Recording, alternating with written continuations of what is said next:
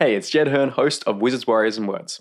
If you're enjoying the writing advice on this show, you might like my new podcast, The Jed Herne Show, where every week I share the best fantasy writing advice that I've learned from publishing three fantasy novels and a best selling video game. There's over 12 episodes that you can listen to right away, including my top 10 fantasy books of all time, how to make fantasy names that don't suck, two rules that make writing effortless, and my complete summaries of Brandon Sanderson's and Neil Gaiman's writing classes, and much more. Check it out by searching for The Jed Herne Show in your podcast app. I'm Sandra, and I'm just the professional your small business was looking for. But you didn't hire me because you didn't use LinkedIn jobs. LinkedIn has professionals you can't find anywhere else, including those who aren't actively looking for a new job but might be open to the perfect role, like me. In a given month, over 70% of LinkedIn users don't visit other leading job sites. So if you're not looking on LinkedIn, you'll miss out on great candidates like Sandra. Start hiring professionals like a professional. Post your free job on linkedin.com/achieve slash achieve today. Ever catch yourself eating the same flavorless dinner three days in a row? Dreaming of something better? Well, HelloFresh is your guilt-free dream come true, baby. It's me, Keke Palmer. Let's wake up those taste buds with hot, juicy pecan-crusted chicken or garlic butter shrimp scampi. Mm. Hello Fresh. Stop dreaming of all the delicious possibilities and dig in at HelloFresh.com. Let's get this dinner party started.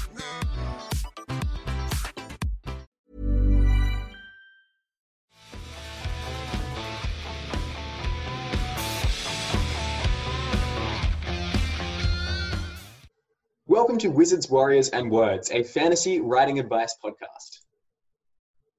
Episode two. The second. We survived the first one. We're still here. Uh, I'm Jed Herne, author of Across the Broken Stars. Oh, that's me. Uh, is it me? Is that me? Uh, I'm Michael R. Fletcher, author of the City of Sacrifice series. Next? I don't know. I'll go next. I, I'm Rob Hayes. Uh, which book should I pick? Author of, uh, let's go with Never Die, because, you know, it's got combat and stuff, heroes. Anyway, Dyrk. and a fabulous book it is.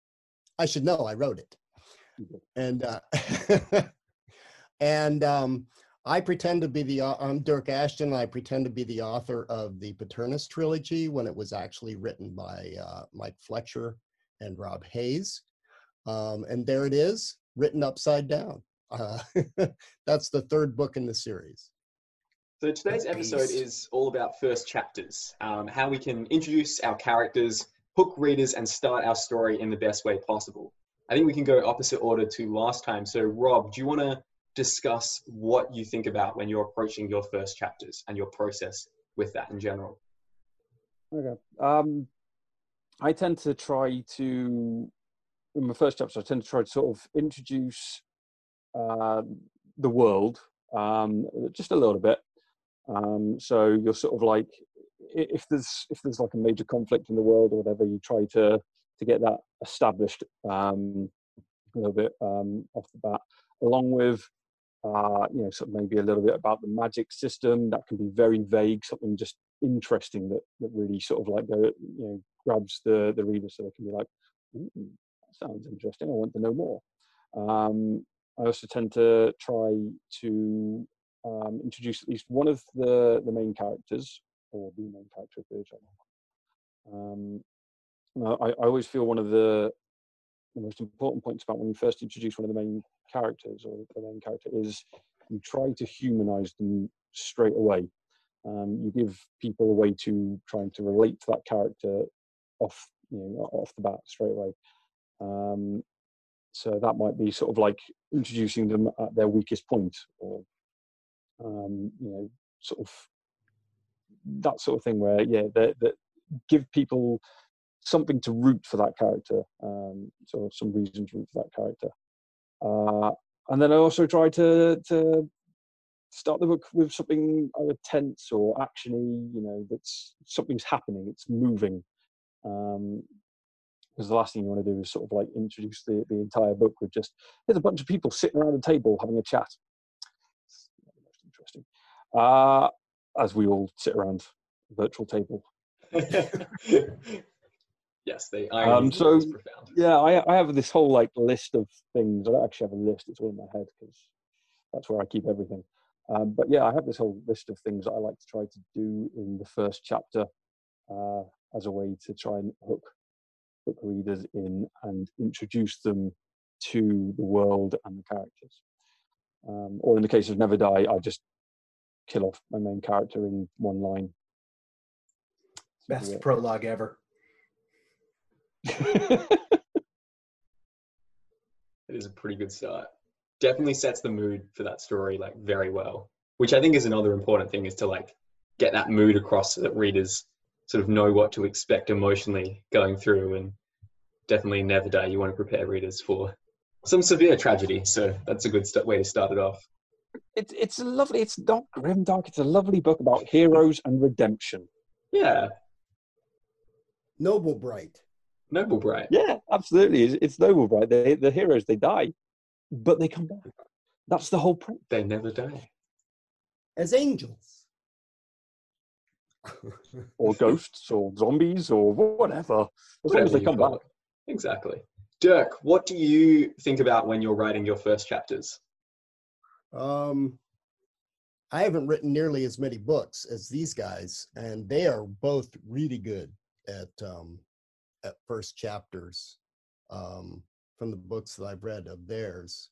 Um, Never Die, Rob's Never Die is has an incredible first chapter, um, and um, Beyond Redemption has an incredible first chapter. I mean, there's no way a good chapter for me is one a good first chapter is one where there's no way i cannot read keep reading and really great um, first chapters uh, will actually carry can carry me through a whole trilogy even if there's a lot of grueling parts in it um, you know i think one of the most amazing first chapters is um, um, good grief, I'm having a brain fade. Unlike Rob, I can't keep anything in my head, um, which is why I outline Stephen Donaldson's um, uh, books about the guy who's a Thomas leper. Covenant series, yeah. Yeah, Thomas Covenant. Fowles Good Bane and- Lord, I can't believe I didn't think of that. But that first, that uh, Thomas Covenant, thomas Thomas Covenant, the first trilogy. Um, I was just blown away by that first chapter. It's just, have you guys read it? Yeah. That first chapter is just amazing. And to to be honest, that's a grueling series to read in a lot of parts. It's just really hard to read. A lot of whining and crying and some despicable uh, uh, behavior and characters I didn't really care about. And but but I kept through it. And I'm really glad I read the whole thing. And it was honestly that first chapter was so fucking good that it would carry me through that stuff, which is crazy. Because those are big books, and three of them. But it carried me through the end because I wanted to. I wanted to know how it was going to progress. Um, so I think about ch- uh, first chapters that that really that really really amazed me. Uh, the uh, Joe Abercrombie's um, "The Blade Itself" has one of the best first chapters. yes I mean, these are ones. with, uh, these with ones that- Logan, Nine Fingers. What's that? That's the one with Logan Nine Fingers, isn't it? Yeah. Yeah. Yeah. yeah. Yeah. Sorry. Yeah. Uh, yeah, Yeah, because no- he, he's sort of it, it's him in a in a forest alone or something. The first. Well, he's right. He's like it's. It starts right in the middle of the him trying to survive this attack Mm. by these, by those whatever nasty, Shanka. yeah, creatures, and falling off a cliff. You know, and you know, talking about you can never have too many. Not. I mean, it, you really get a feel for that character and what this world is going to be like, really quickly, um, and that you know that one really comes roger zelazny's first chapter in a night in the lonesome october is just amazing too um, but there are a lot of great chapters i read a ton of books that have great first chapters so um, i'm really talking about those because i have no idea what i'm doing when i do first chapters um, i in fact you know the, this might help this story um, in paternus the first book the original the chap the first chapter now was originally the second chapter even after and that's the that that was that was the version that that was a finalist and placed third in the SPFBO. Um, and uh, it was after that when I reskinned when I redid the covers that I actually swapped the first and second chapters because it originally started with Fee and Zeke on the street. Uh, and then it went to Detroit with the Kabir chapter um, with the bodyguard. And now those two have been swapped. And between changing the covers and swapping that, the um, uh, people picking up the book from the look inside, um, I mean, it, it, sales increased immediately. Um, so those two things together, I think, made a big difference because there was no action in the other scene, um, and it was long, and there was some info dumping, which I'm famous for. And uh, in the first scene, in the other scene that's now the first scene, it's more of an action scene, and it sets up what kind of characters we're talking about. Um, you get the hint that these are some ancient non-human characters as you go through that cha- chapter. So um, I think that that a lot more urgency as well. Yeah, it helps. It helps, and it it also raises the tension when I do finally get to the two young people on the sidewalk. You know, you know, are they going to be attacked by something? And then you think maybe they are, but it turns out to just be her uncle's dog, um, who's really not a dog. Um, so uh, just knew that book was just, about dogs. Not just a dog. And you know, is a and dog. It's just like a demigod of dogs. A demi-demi-dog in the first few versions of that of the book, there that dog didn't exist. That character didn't exist in the book. So now I can't imagine him not being there. Um, but so again, you know, you can always add characters if you need them as you go along. It felt like it needed something. It needed that that that character that kind of character. So, um, and then I've started all the books differently. The second book starts immediately into some really weird dream shit, and then like an action scene in an airplane. Um, the third book starts out much more slowly, um, but uh, yeah, I I really don't. Other than other than read books and think about the books that you love their first chapters and think about maybe doing a little uh, slight emulation. You know that would be my biggest advice. See look at books that you think have the have really great first chapters and try to do maybe the same sort of thing. Not exactly of course but um, i think that that helps especially with early writing uh, with new writers. Mike, what about you? Do you have any other Yeah, thoughts so, on first chapters? Um, I, I had a, I was lucky. I had a really amazing editor with my very first book, uh, Ghosts of Tomorrow, which was previously 88. Um, and she gutted it. I mean, she basically eviscerated me, eviscerated the book. There was blood everywhere. And, you know, was sort of like building up towards, oh, and someday shit will happen. It's like, no, no. Page one, shit's happening. The story's already started. Now, it doesn't have to be an action scene, uh, but that is a good way to start. You know, it's interesting. Um, I tend to shy away from. I, I don't like to. Uh, I, my goal is not to info dump or to introduce the world ever. What I want to do is every book is sort of a discovery, right? Um, to, to me, that's sort of like part of the joy of fantasy is the discovery. And if I give it to you too fast, you're not discovering it. Um, so I like to just, I'm just going to tell my story and it happens in my world and I know what my world is. You're going to get it. You're going to get all the little pieces as you go. By the end of the book, you're going to understand the world. But at the beginning, you're going to be like, what the fuck? You're not going to get it. And I, frankly, I'm fine with that. I, I don't think you need to know that stuff. I don't think, I don't think I have to explain anything to you. You'll, you'll get it throughout the story. And by the end, if I've done my job, you know, then by the end of the book, you will be there. But so my big one piece of advice is start after the story's already started. There we go. I think that's good advice, particularly in fantasy, because there's a big temptation to yeah, info dump and like get the reader up to a full speed understanding of your world when really they just sort of need to be there for the characters and maybe a little bit of the conflict to to start things off. I think for me, I try to think about first chapters as like how can you capture the story in microcosm? Like how can you have a smaller conflict that kind of echoes the larger conflicts of the story's world, or how can you show characters doing a thing that sort of echoes their larger arc as a whole? Um, and like a good example of this is uh, along the Razor's Edge, like first book, Rob, that you wrote in the War Eternal series. Yeah, I put you on the spot there.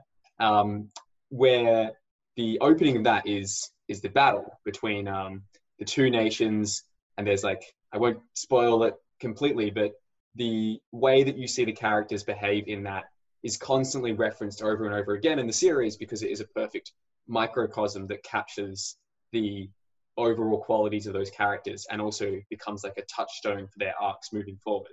And I think that's a really good way to think about, yeah, how you can sort of foreshadow in a way what's going to happen by showing like a small version of it that's like a condensed part of your story. I totally did that on purpose. um, Jerk, you have our book of the week. Oh no, sorry, uh, Michael, you have our book of the week for this episode, our featured What? book I for do? this episode. Oh yes. Uh, okay. Uh, so uh, I'm going to introduce this book. This is Black Stone Heart. Oh, let's get the reflections there. Um, it's not like a real copy because uh, Amazon is being very slow to ship them to me. But anyway, uh, so this is book one in the. Oh, he has a real copy. That's embarrassing. Dyrk is holding up another copy. Uh, yeah, so it's the first book in the Obsidian Path series, and it's going to be uh, probably slightly misnamed trilogy. And um, it's a story about a man uh, whose uh, obsidian stone heart has been shattered and littered across the world. And as he sort of travels across the world, uh, finding the little shards of his broken heart, he regains some pieces of his past, his memory. And uh, it's a touching journey of romance and self discovery. Also has the second greatest prologue of all time. I wanted to talk about prologues actually. What's our thoughts on those? I love them. yeah, me too. You know, I have them in every book. Yeah, I there are people that there are people that that whine and cry about prologues or skip them, um, but I really think they're a small percentage of readers. Um, and you know, to say don't do this, don't do that, this is bad. Readers don't like this. Readers don't like that. The fact is, anything is bad if it's not well done, and anything is great if it's well done. That's just all there is to it. You know, if you want a prologue, just make sure it's a really freaking good prologue, you know, Yeah. and it puts attention. I, I think Um, too many writers, young writers, will they'll write a prologue, and that has kind of something obliquely to do with the book, and maybe it's showing you a different point of view of like the bad guy or something who's going to appear at the end of the book, and by the time you get there, you're like completely forgotten the prologue, and all you remember at the end is like the prologue uh, seemed to have nothing to do with the fucking book. Oh, I, like if your prologue basically waffles and is like i'm setting up tension even though you don't know any of the characters or the world or the plot or anything it's like it's not going to work yeah. The other the other mistake uh, that they make is that they read a prologue that really could just be a first chapter. Hmm. You know, But I mean, isn't the, the first chapter? I, I I've got it around somewhere, but I can't remember where. The first chapter of Game of Thrones uh, Yeah. isn't that a prologue? Yeah there is a Um, pro- and it is, there is a prologue in Game of Thrones. Yeah, Yeah, yeah, with the White but the, Walkers and it, it does exactly what what, what sort of like uh, what Mike just sort of uh, said. It basically it, it gives you this thing where it's like there's these characters who are going through the forest, and then there's there's like zombie things and all that lot, and then that's it. and it gets really cold. It gets really cold. But- But then like you don't hear any more about like the the, the zombie characters or the whites or anything. yeah, they, and they, the they the come book. back in like halfway through the first book, which is like Yeah. seven thousand So words. it- I, I think that sort of goes to prove um, your your point uh, in a way, Dyrk, which is just like um, if if you do it well enough, it works. Yeah. Uh, even if it shouldn't. Yeah, but I've heard Um, people. I, I've heard people rave about that prologue, and Exactly. they, they Um, love it. So It's better than than starting with with Bran. Let's be fair. yeah. And on that note, I think that's probably a, a good time to wrap up this episode. Do you have any other final comments before we close this one out? Prologues, Mike. Anything? uh no no uh the i wrote a prologue for beyond redemption and then the editor said why don't we just call it the first chapter always a uh, solution. And I was just saying how great that first chapter is in Beyond Redemption. And I think a benefit of uh, focusing on first chapters as well as you can kind of check them out for 40 books and not have to spend eight hours reading every book because you can just sample those uh, initial couple of chapters and, and, learn some lessons from them as well if that's what you're curious in. Um, all right, so thank you for listening to this episode. Uh, we will see you again next time. Thank you for listening to Wizards, Warriors, and Words. We hope you learned something useful. We love hearing from our listeners. Our email is wizardswarriorswords at gmail.com, which you can also find in the show notes.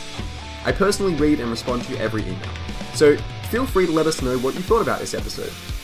We'd also love to hear your questions. Send in a question via that email, wizardswarriorswords at gmail.com, and we might even answer it on the show. If you haven't already, please subscribe and write a review on Apple Podcasts. This helps more people discover the show. Wizards, Warriors, and Words is jointly hosted by Dyrk Ashton, Michael R. Fletcher, Rob J. Hayes, and Jed Herne. Our music comes from Michael R. Fletcher, and our artwork is by Felix Ortiz. Thank you again for listening. Now go and write extraordinary stories. We'll see you next time.